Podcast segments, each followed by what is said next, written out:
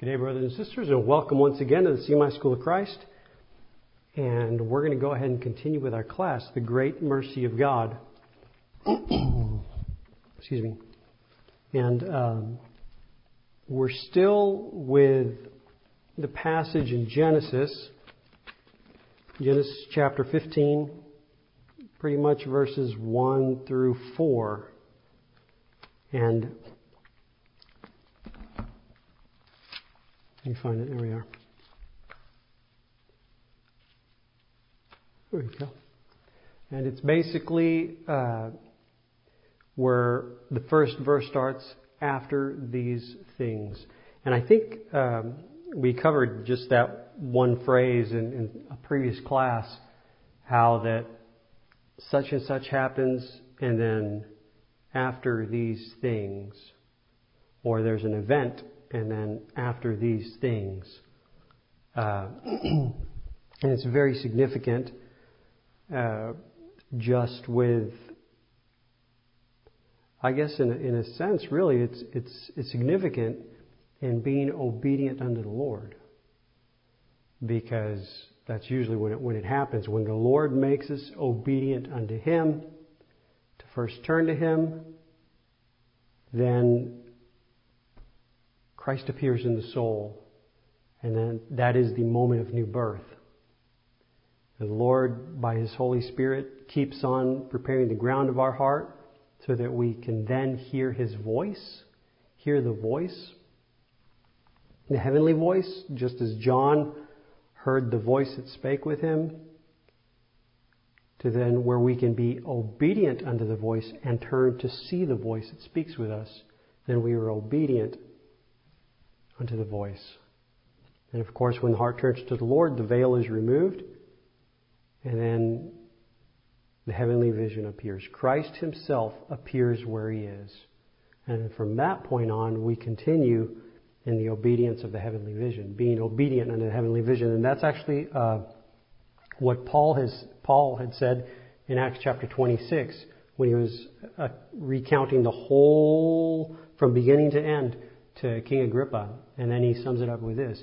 And King Agrippa, I was not disobedient unto the heavenly vision. He's basically saying, I continued obedient unto the heavenly vision, and the heavenly vision, of course, is Christ Himself. And I love the translation of the Syriac Peshitta that James Murdoch translated, and it says basically this Thy seen me, and thy seen me hereafter. Thy seen me, and thy seen from this moment onward. So, the Lord does this in our heart. Uh, it is, I believe, His great mercy, His great and tender mercy and ever abounding grace that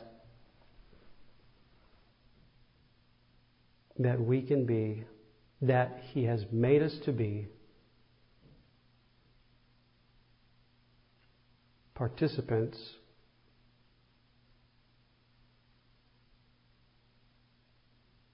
of the heavenly calling, active participants of the heavenly calling. And of course, I'm using the heavenly calling. Uh, that phrase, I'm looking at it specifically with uh, with Abram, where it says, where uh, Stephen said,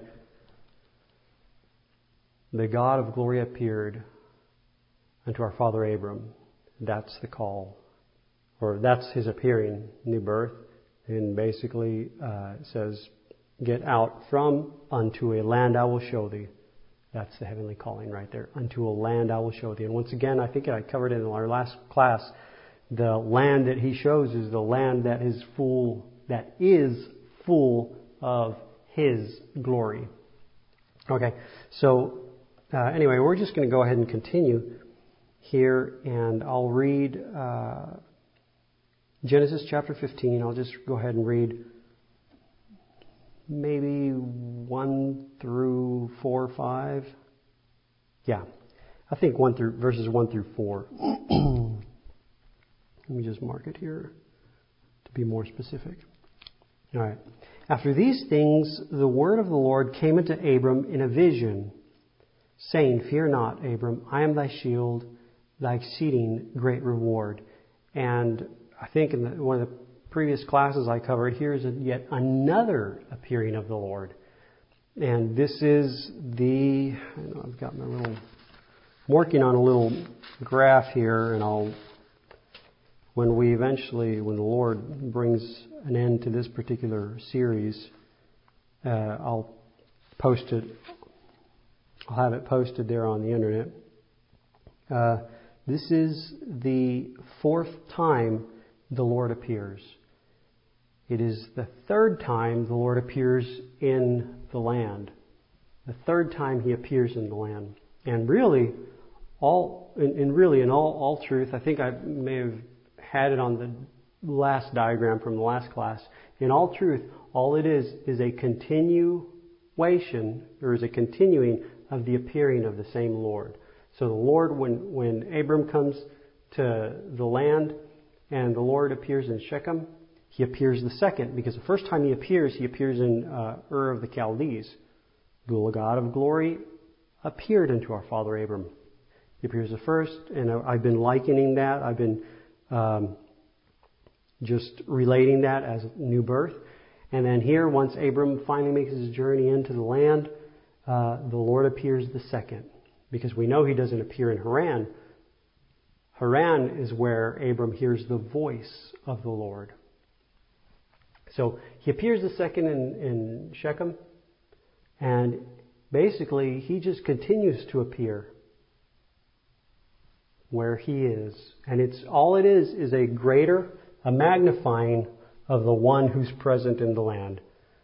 And a magnifying in our sight, in our in our hearts, in our soul, of the one who already fills and who is present, currently present in the land, the soul, from the moment of, of new birth, since the moment of new birth. Okay, here we go.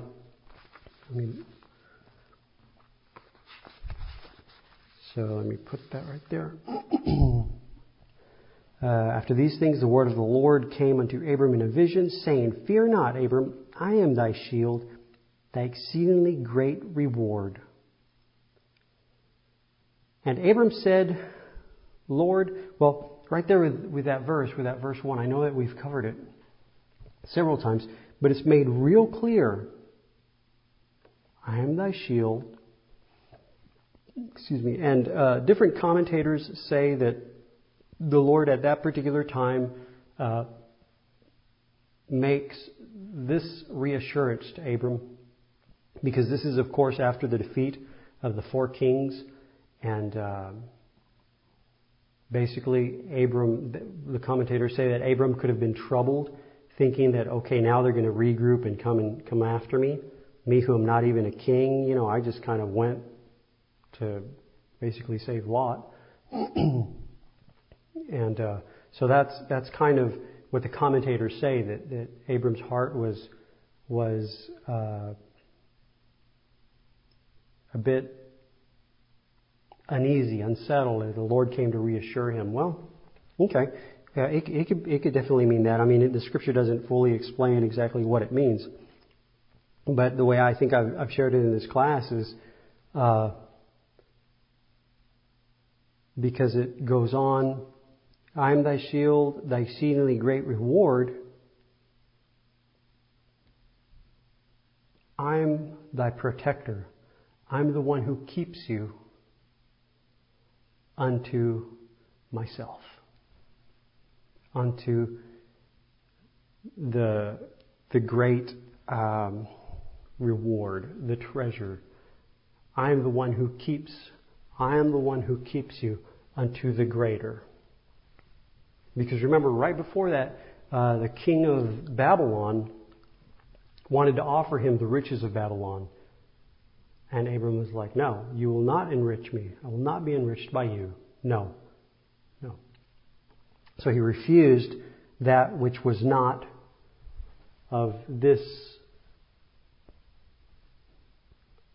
the riches found in the land. And then the Lord just basically makes it clear I am thy reward. I am the great riches. Okay. So verse 2. And Abram said, Lord God, what wilt thou give me, seeing I go childless, and the steward of my house is Eliezer of Damascus. And Abram said, Behold, to me thou hast given no seed, and lo, one born in my house is mine heir. And behold, the word of the Lord came unto him, saying, This shall not be thine heir, but he that shall come forth out of thine own bowels shall be thine heir. and I'll just go ahead and just stop right there for right now. Uh,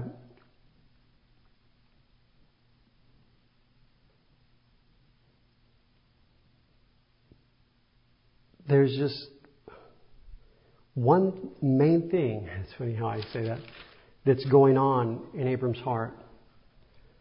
Uh, he's continued in the appearing of the Lord.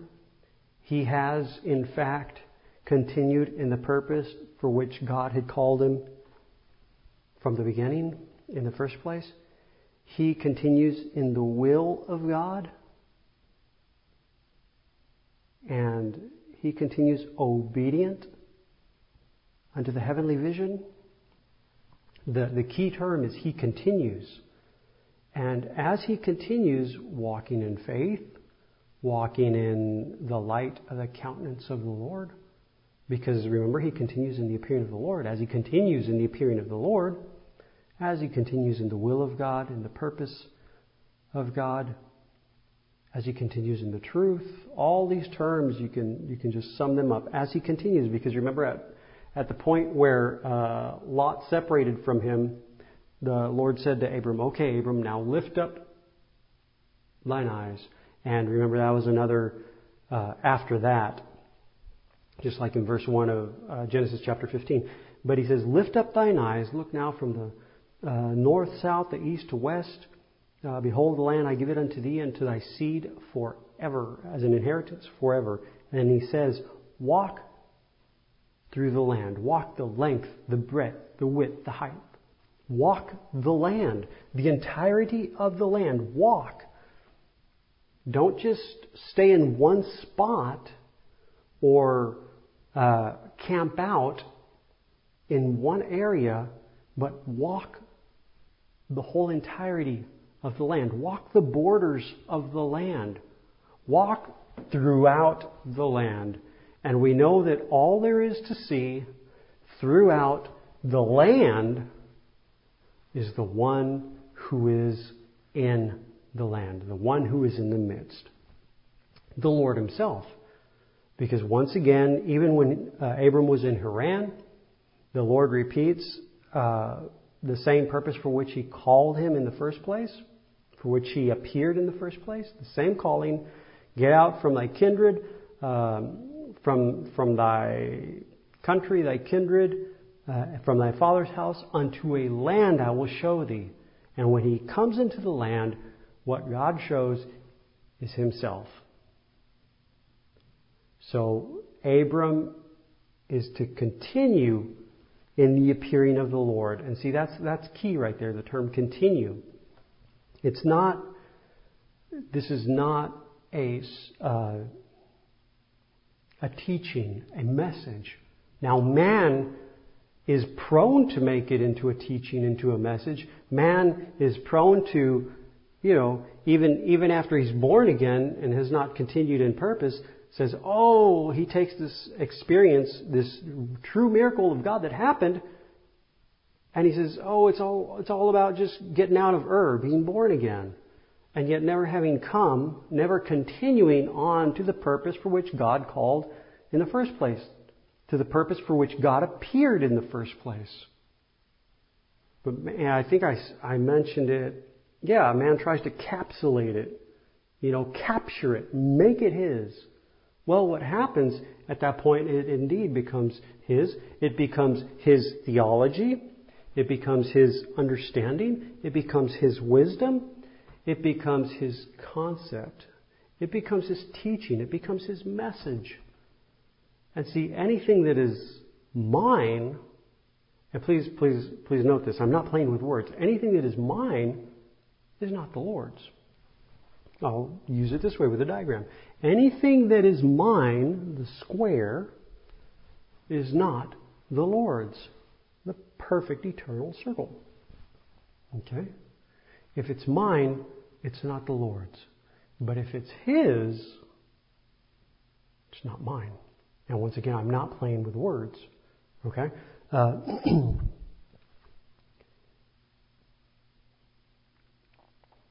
man will never be God. I, you, will never be God. Christ is God in our soul. He is present. It's the same deception that came to them in the, in the garden. You can be like God. You know, if you eat of this tree, of the tree of the knowledge of good and evil, you can be like God. And they saw it was pleasing to the eyes. No, no. See, there's, there's, the, the enemy will just kind of like overlap things, muddy, muddy, muddy the waters, make it gray. Well, with the Lord, there is no gray. It's either Christ or it's not. It's cut and dry. It's either the Son or not. It's, it's very definite.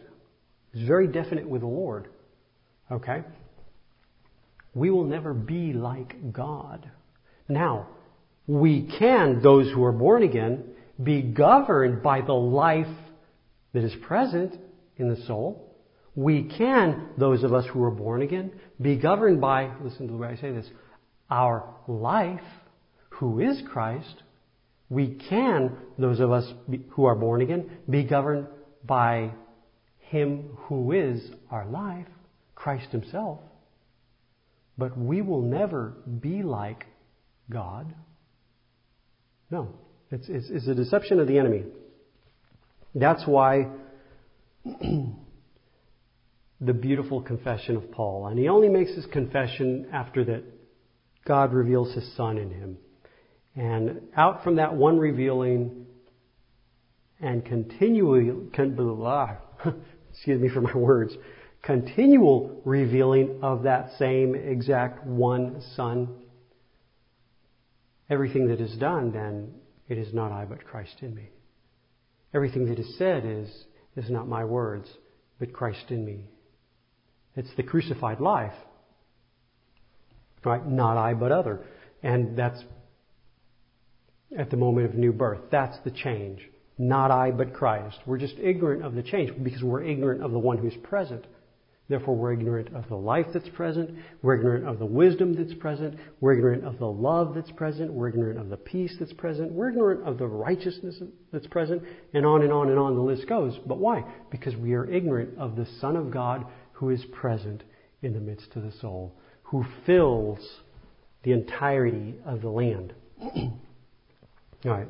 So back to our our passage here. And as I stated with, with Paul, uh, because God revealed his son in Paul, then Paul confesses in Galatians 2.20, he says, I am crucified with Christ. Uh, nevertheless, live, I live. Yet not I, but Christ who liveth in me. Okay. so, let's see in uh, verse 2 of, of Genesis chapter 15, it says, And Abram said, Lord God, what wilt thou give me, seeing I go childless? Let me just go ahead and pull up that word real quick. Yeah. And that that word uh, childless is a Strong's number 6185. It's something like areri, areri, areri. Forgive me for my pronunciation. Uh, and it's from Strong's number 6209. I'm just reading the Strong's uh, Hebrew dictionary. It says, bare, that is destitute of children, childless. But what I want us to pay really close attention to is that that term childless, ariri, something like that, is it's an adjective, adjective masculine singular. Masculine and singular. And that's really what's on my heart during this time. Masculine, singular. And Abram said, Lord God, what wilt thou give me, seeing I go childless? No seed. Singular. and this is just one of the, and you can search it out in a, in a Bible program, even Bible app program, and just check that out. It's masculine and it's singular. And I think that's that I'll put it this way ignorance of the singleness of Christ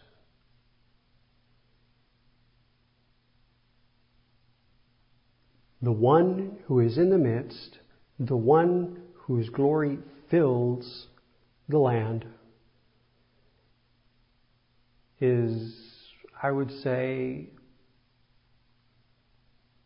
the majority of all, if not all, of a believer's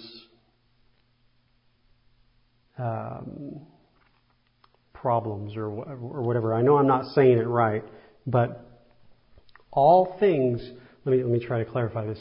All things that uh, upset the soul, that upset the heart, that uh, make the soul, that make the heart, that make the soul unsure about the Lord stems from an ignorance of the singularity of the one Son. Stems from an ignorance of the singularity of the one Son who fills the earth. Christ is the glory of God. We read it in one of our last classes, Isaiah chapter 6, verses 1 through 3. The whole earth, land, same term, is full of His glory, fills the soul. The heart and soul are just ignorant of the one who fills. Okay? And see, this is Genesis 15 too, but I want us to just look at this verse right here, and I'm going to use this as, as an example. because here's the issue. Here's the great um, disruption in our hearts and in our souls that keeps us, listen to this, that keeps us not at rest, that keeps us not in God's rest. Okay? And I'll, I'll go ahead and read this. Uh, Galatians, I know you already know this passage. It's Galatians chapter 3, verse 16. It says this right here. Now to Abraham and his seed were the promises made. He saith not unto seeds as of many, but as of one, and to thy seed which is Christ. Okay? And you're saying, well, okay, Jimmy, that's great. Why'd you read that? Uh, you can read commentators on that one passage, and what they, what they say is uh, what, what Paul is doing is that he's taking one of the common uh, modes or methods of persuasive um, argument or persuasive debate that the Pharisees used to do, the way they would study the scriptures and use them in, in debate. Okay? And they say, pointing out the singleness of the seed. And I want you to think about this by, by doing that during that time, Paul. But think about this. Think about the time before Paul was Paul. Let's go a little earlier, you know, when he was Saul of Tarsus, when he was wasting the church, when he believed he was serving the Lord, serving God, doing what he believed to be, according to the scripture, correct. what was happening is that he, like the Pharisees of Jesus' time, saw themselves, themselves, plural, as the seed. The seed to inherit the land.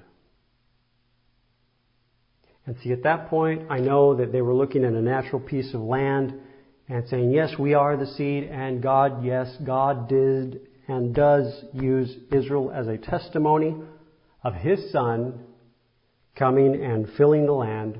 Israel is my son, even my firstborn. Israel is that son. Okay? But see, it's something greater than a natural piece of land. It's something greater than a natural piece of real estate. It's the very soul of man himself. God created the soul of man for one purpose for the appearing of his Son, to be the inheritance of his Son, Christ himself. All right? now, first of all, sorry, I've got, I've got several different things, you know, with my notes going on here. Um, first of all, God the Father creates the soul. God creates the soul. So, by right of being its creator, the soul is His. He's the creator of it. It's His. It's His by right as being creator. Well, He gives it to His Son, singular, as an inheritance to go take possession of that which is rightfully his and none else's. And see, that's the thing with, with an inheritance. If there is no son in the family, then the inheritance has to go to some other. And that's the way it was with the, with the Hebrew, um, and not only the Hebrews, but other uh, ancient customs during that time.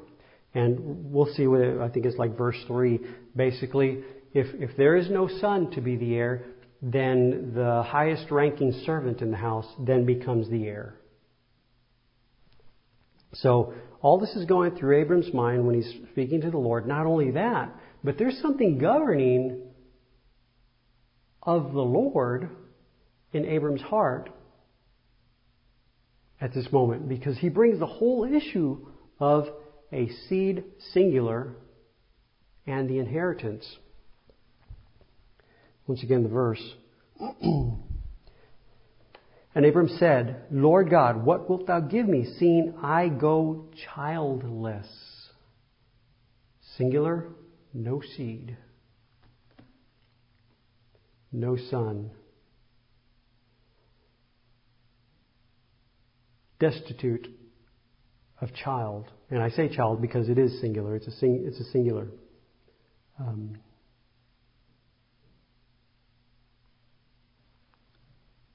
masculine, singular.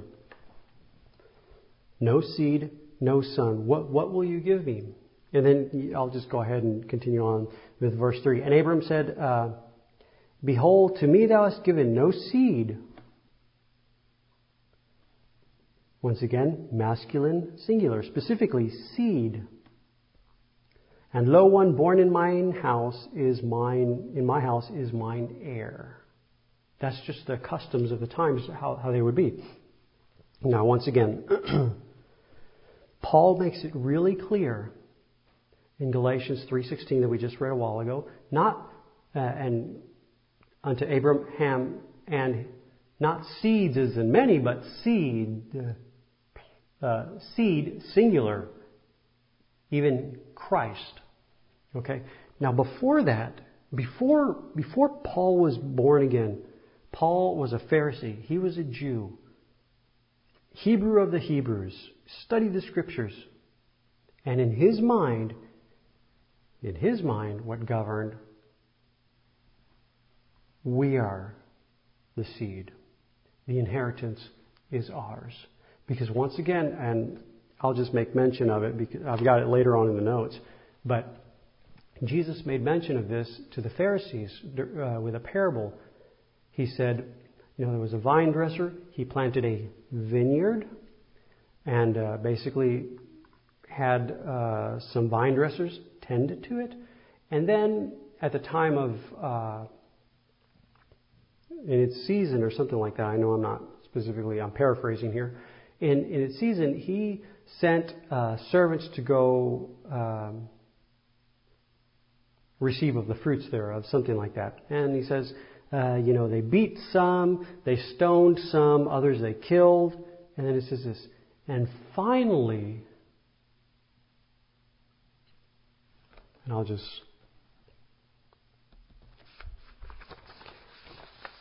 I'll just read that one particular verse because I, I like the way it says it. And like I said, I'm not. You can probably search this out. Whoa. You can probably search this out, but uh, I'm not giving the whole passage here. It's it's in uh, Mark because I do have it further on in, in the notes. Um, let's see. Okay. This is like verse 6. Having yet therefore one son, his well beloved.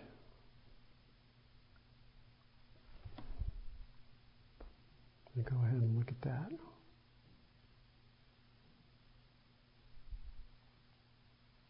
Whoops. Forgive me, it wasn't Matthew, it was Mark. I may have said it wrong.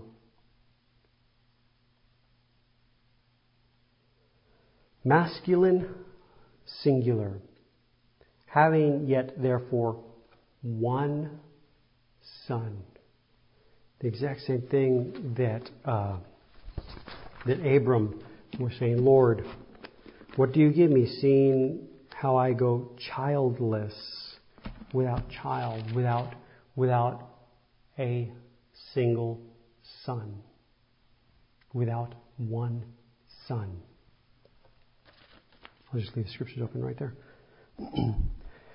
His well beloved at that, Jesus himself.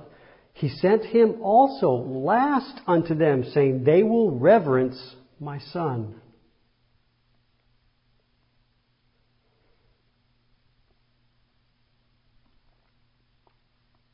They will respect my son.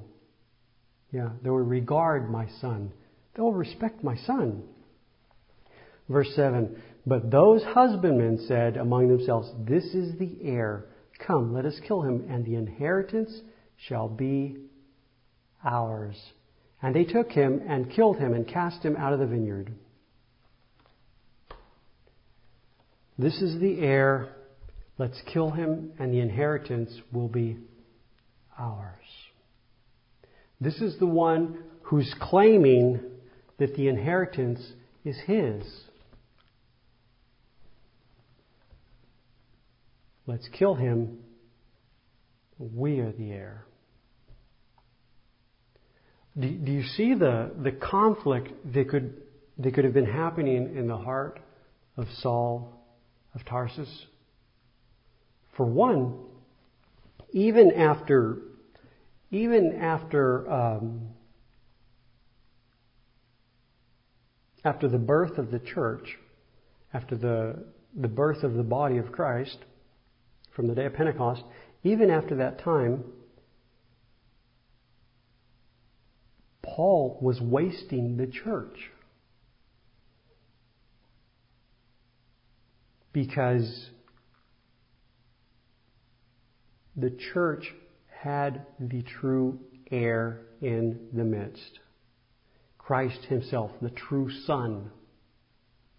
And they were testifying of that one single heir. Jesus Christ, the risen Lord. This was their testimony. Jesus Christ, the risen Lord. Everywhere they preached uh, Jesus Christ, the risen Lord. Jesus Christ is Lord. The one Son. The one Son of God. and that infuriated like all Jews, especially well, you know, Paul, because no, I am the heir. The inheritance is mine. And the reason why I just state all this and just how beautifully the Lord uh, worked in the heart of Saul and then continued to work as Paul, and as Paul continued obedient unto the heavenly vision, Paul can, without reservation, without envy, without jealousy, declare now the one Son, the one seed, the one heir of God as being Christ Himself. And all that came from when God first revealed His Son in Paul. And as Paul continued in that same revealing, as Paul continued in that same appearing. This thy seen me, and thy seen me hereafter. And uh, yeah, that's what that's what uh, what was declared to him. And before, and what I just quoted was Acts chapter 26, verse 16. And before that, you know, we know Saul of Tarsus was wasting the church and wasting the church. And then Jesus says, uh, Saul, Saul, why do you persecute me? It's hard for you to kick against the pricks. Um, who are you, Lord? I am Jesus of Nazareth, whom you persecute. But stand, arise, stand upon thy feet, for I have appeared unto thee for this purpose, to constitute thee a minister and a witness of this, thy seeing me, and of thy seeing me hereafter. Thy seeing me, and of thy seeing me from this moment onward. And glory to God, Paul continued. In the great and tender mercy of God and ever abounding grace of God, he continued obedient unto the heavenly vision. And that's what he confessed to uh, King Agrippa. King Agrippa, I was not disobedient unto the heavenly vision, but I continued obedient, continued obedient in the appearing of the one same Son. the singular, singular. And I mention all these things because until in God's tender mercy and ever abounding grace, he reveals that one single Son in our heart, in our soul, then we will try to take what belongs rightfully to Him, try to take it unto our own. All right, I'll give you an example. Christ is the righteousness of a believer. God does not make a believer righteous. At the moment of new birth, God has given unto the believer the Son, who is the righteousness of God. Then why do we try to become righteous? Because we are ignorant of the righteousness that is present, the righteousness of God, who is Christ Himself. Can, can you see? Can you see that? um, another term. I'll just all these terms of the scriptures define their full and perfect meaning in the person of Christ Himself, in the Son of God Himself. Love. Until God reveals His Son in the heart and the soul as the substance of the term love, then we will, excuse me, we will without doubt try to be more loving. So that we, using our diagram again, the square, so that we, so that I, more specifically I, I, God can make I more loving. God doesn't make I more loving. At the moment of new birth, God gives His Son, who is the love of God.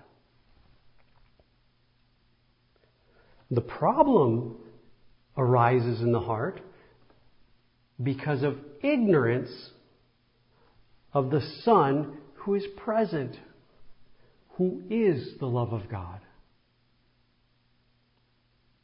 One, in, in with one, uh, with, with an example, with, with one situation, it's me trying to be the love of God or trying to be loving like God versus God revealing His Son who is love and me finding my rest in Him.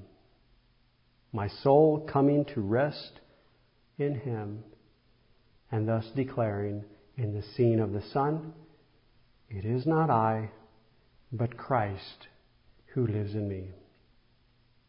It is not my righteousness, but Christ who is my righteousness. It is not my love, but Christ who is the love of God in me. And I, I hope you, I hope you can see the difference. Because with us, with, with man, it's, this is funny, but it's really true. With man, it is always plural.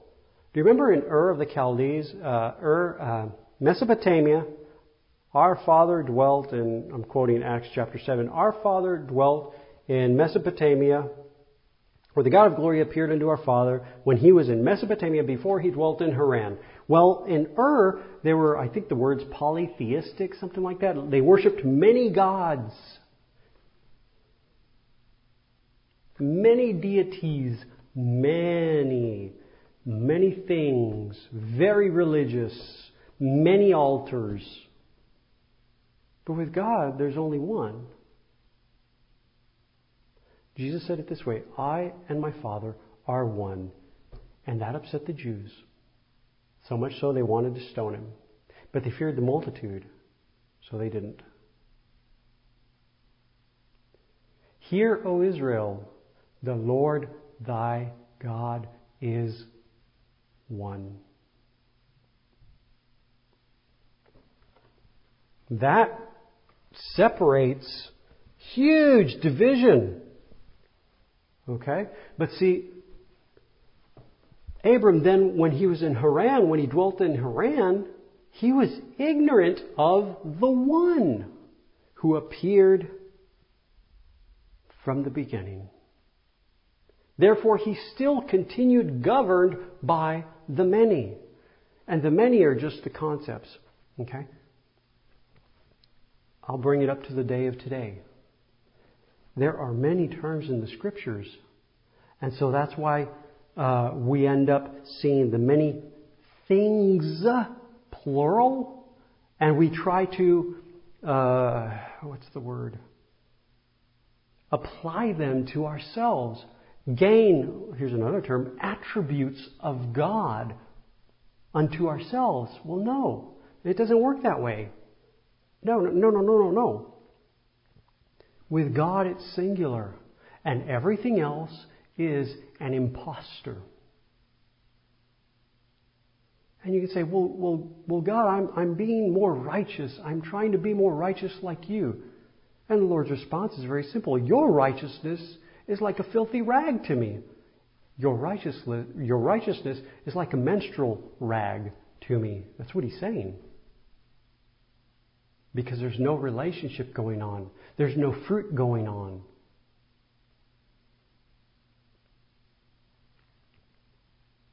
With God, it's always singular, it's always one. With man, it's many. The things. But with God, it's not a thing. With God, it is His Son, a person.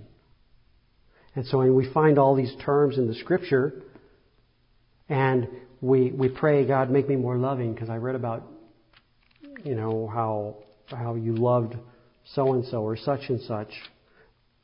Make me more loving all the while being ignorant of the love of God that is present.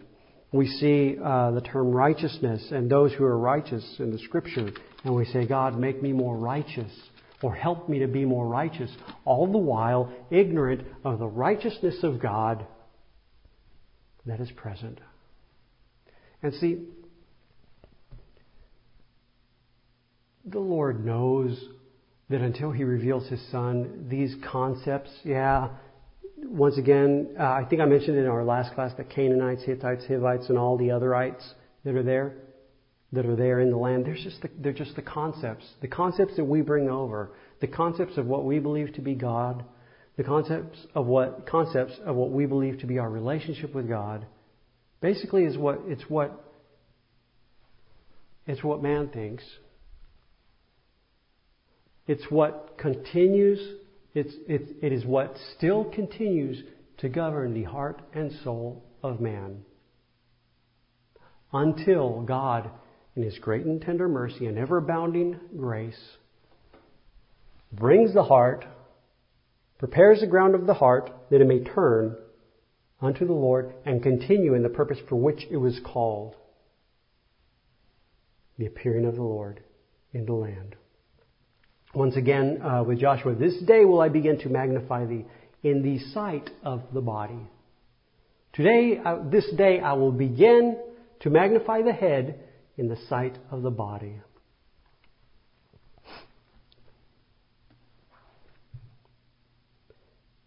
And what happens until that moment, I'll just go ahead and read this uh, passage. this is. Uh,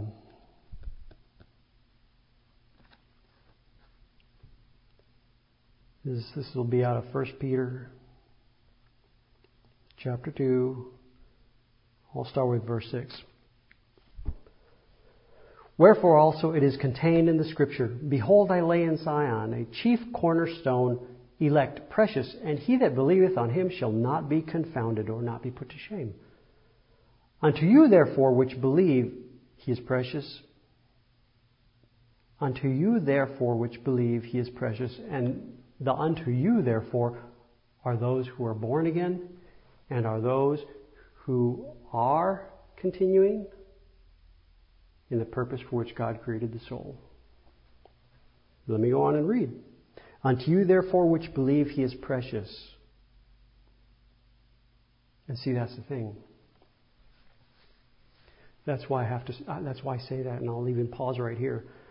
Until God reveals His Son in the heart, then unto us His body he is not precious.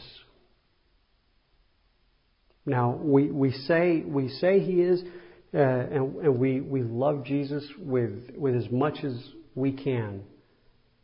But see, there's a great, and this, this will prove it right here. There's a great distinguish, dis, there is a great, what's the word, distinction between the vessel and the treasure the vessel, the earthen, earth, earthen vessel, will always be an earthen vessel. And the treasure will always be what is of value. Think of this um, treasure chest.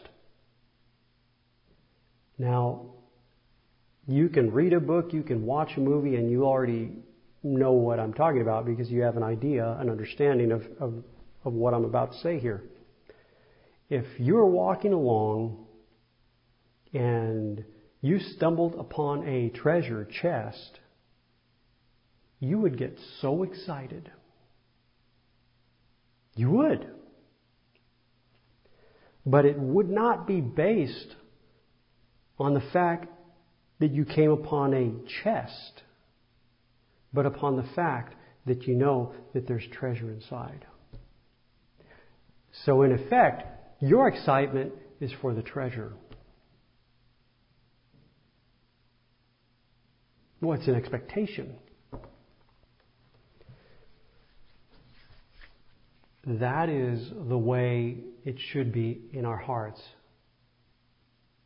An expectation for the treasure, specific, Him. But see, we, we confuse all these terms and we try to apply them to the vessel. Make the vessel more loving. It's an earthen vessel. Vessel. Make the vessel more righteous.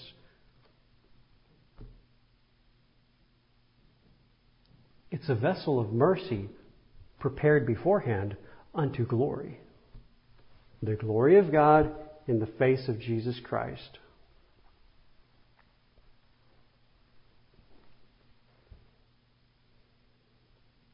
Singular. Singular. And see, now I, I know this. Well, am I not special? Do you see what I mean? Do you see how it rises up in us? What do you mean I'm not special? Or, look at this verse. What do you mean I am not the apple of his eye? It's so funny. I, I watched the movie, and I know I'm running out of time here. I watched the movie, uh, the Lego movie, I think it was with my nephew, and the whole theme throughout the movie was the special, the special will come. The one will come and he will be the special. And in the movie, everyone was trying to be the special. With God, there's one. There is one apple of his eye. It's not me. It's not you. It is his son. It is his son. To find all things in the person of his son. But see, that won't be precious to us. That will never be precious unto us until God reveals His Son in our heart. Until that moment, then we say, No, I am the heir. And once again, we are just, you know, continuing with our passage with Abram. We're, we are looking at the mercy of God uh, with the walk of Abram. Until God in his tender mercy and ever abounding grace, reveals his Son in our soul. Those who are born again in, our, in the heart and soul of those who are born again, then we will try to take the all things of God and apply them unto ourselves. Like I am the heir. Me too. Me. Me when right here in this passage, there was something governing the heart of Abram. Something of God. Do you see? Because Abram also is a type of God the Father. All that, all that the Father has is mine, and all that is mine is thine. Can't you hear even Jesus with the passage? It's all right here with Abram speaking to the Lord. What will you give me, seeing I go childless? The Father, creator of the land, creator of the soul, by His, it is His by right of creation. And yet He gives what is His unto His Son as an inheritance. So now we have Abram. What good is this inheritance except there be a son to inherit, inherit it.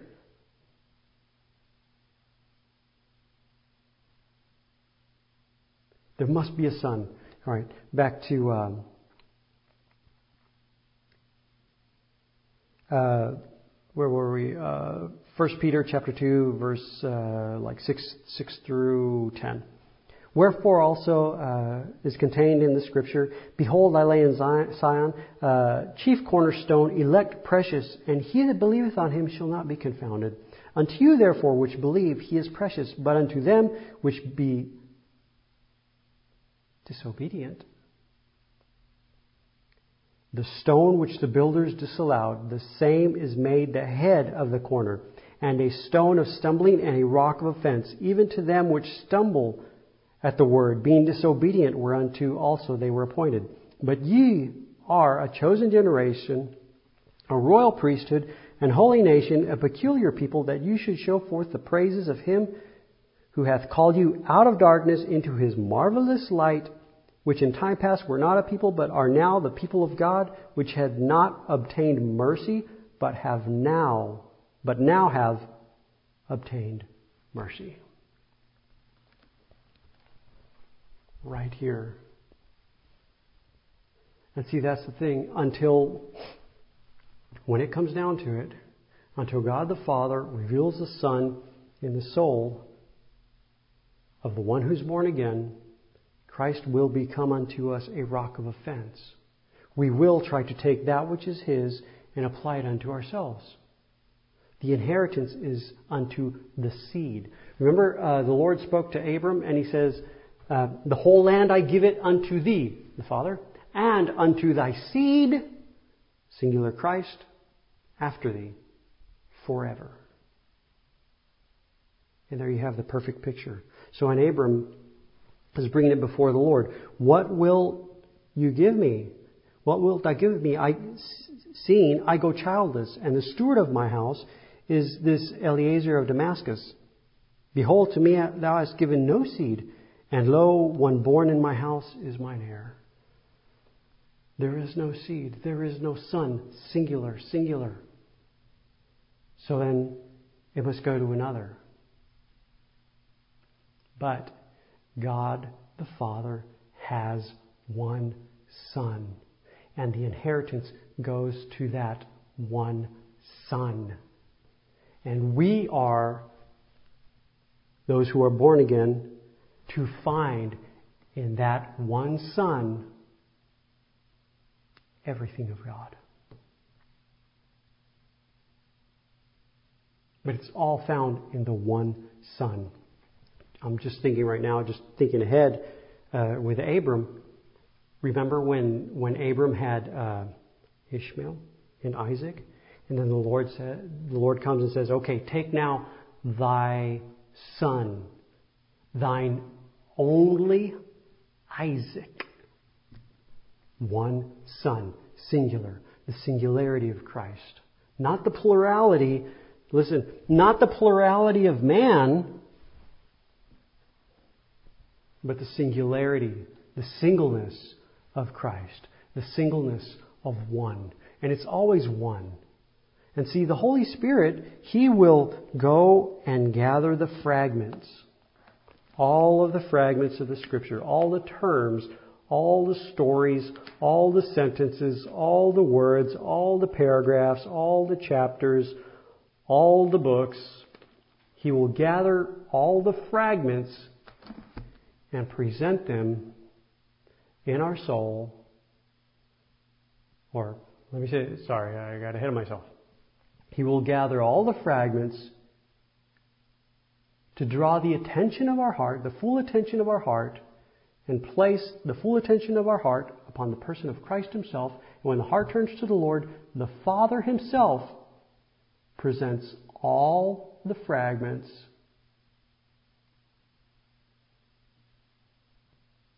summed up in the person of one Son, his very own Son.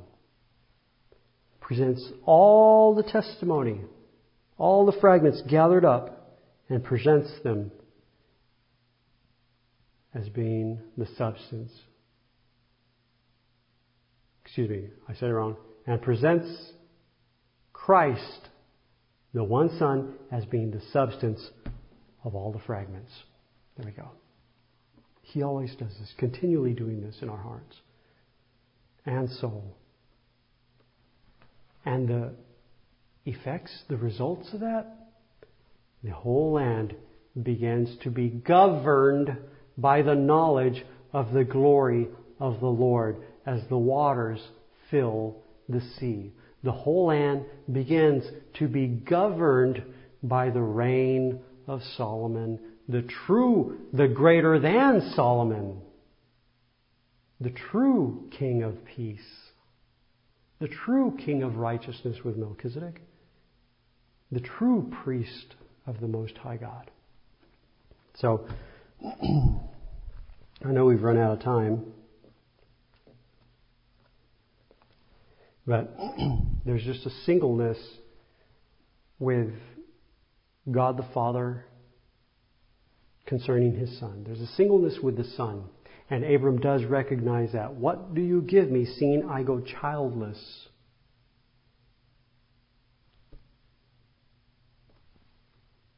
I do not have a single son.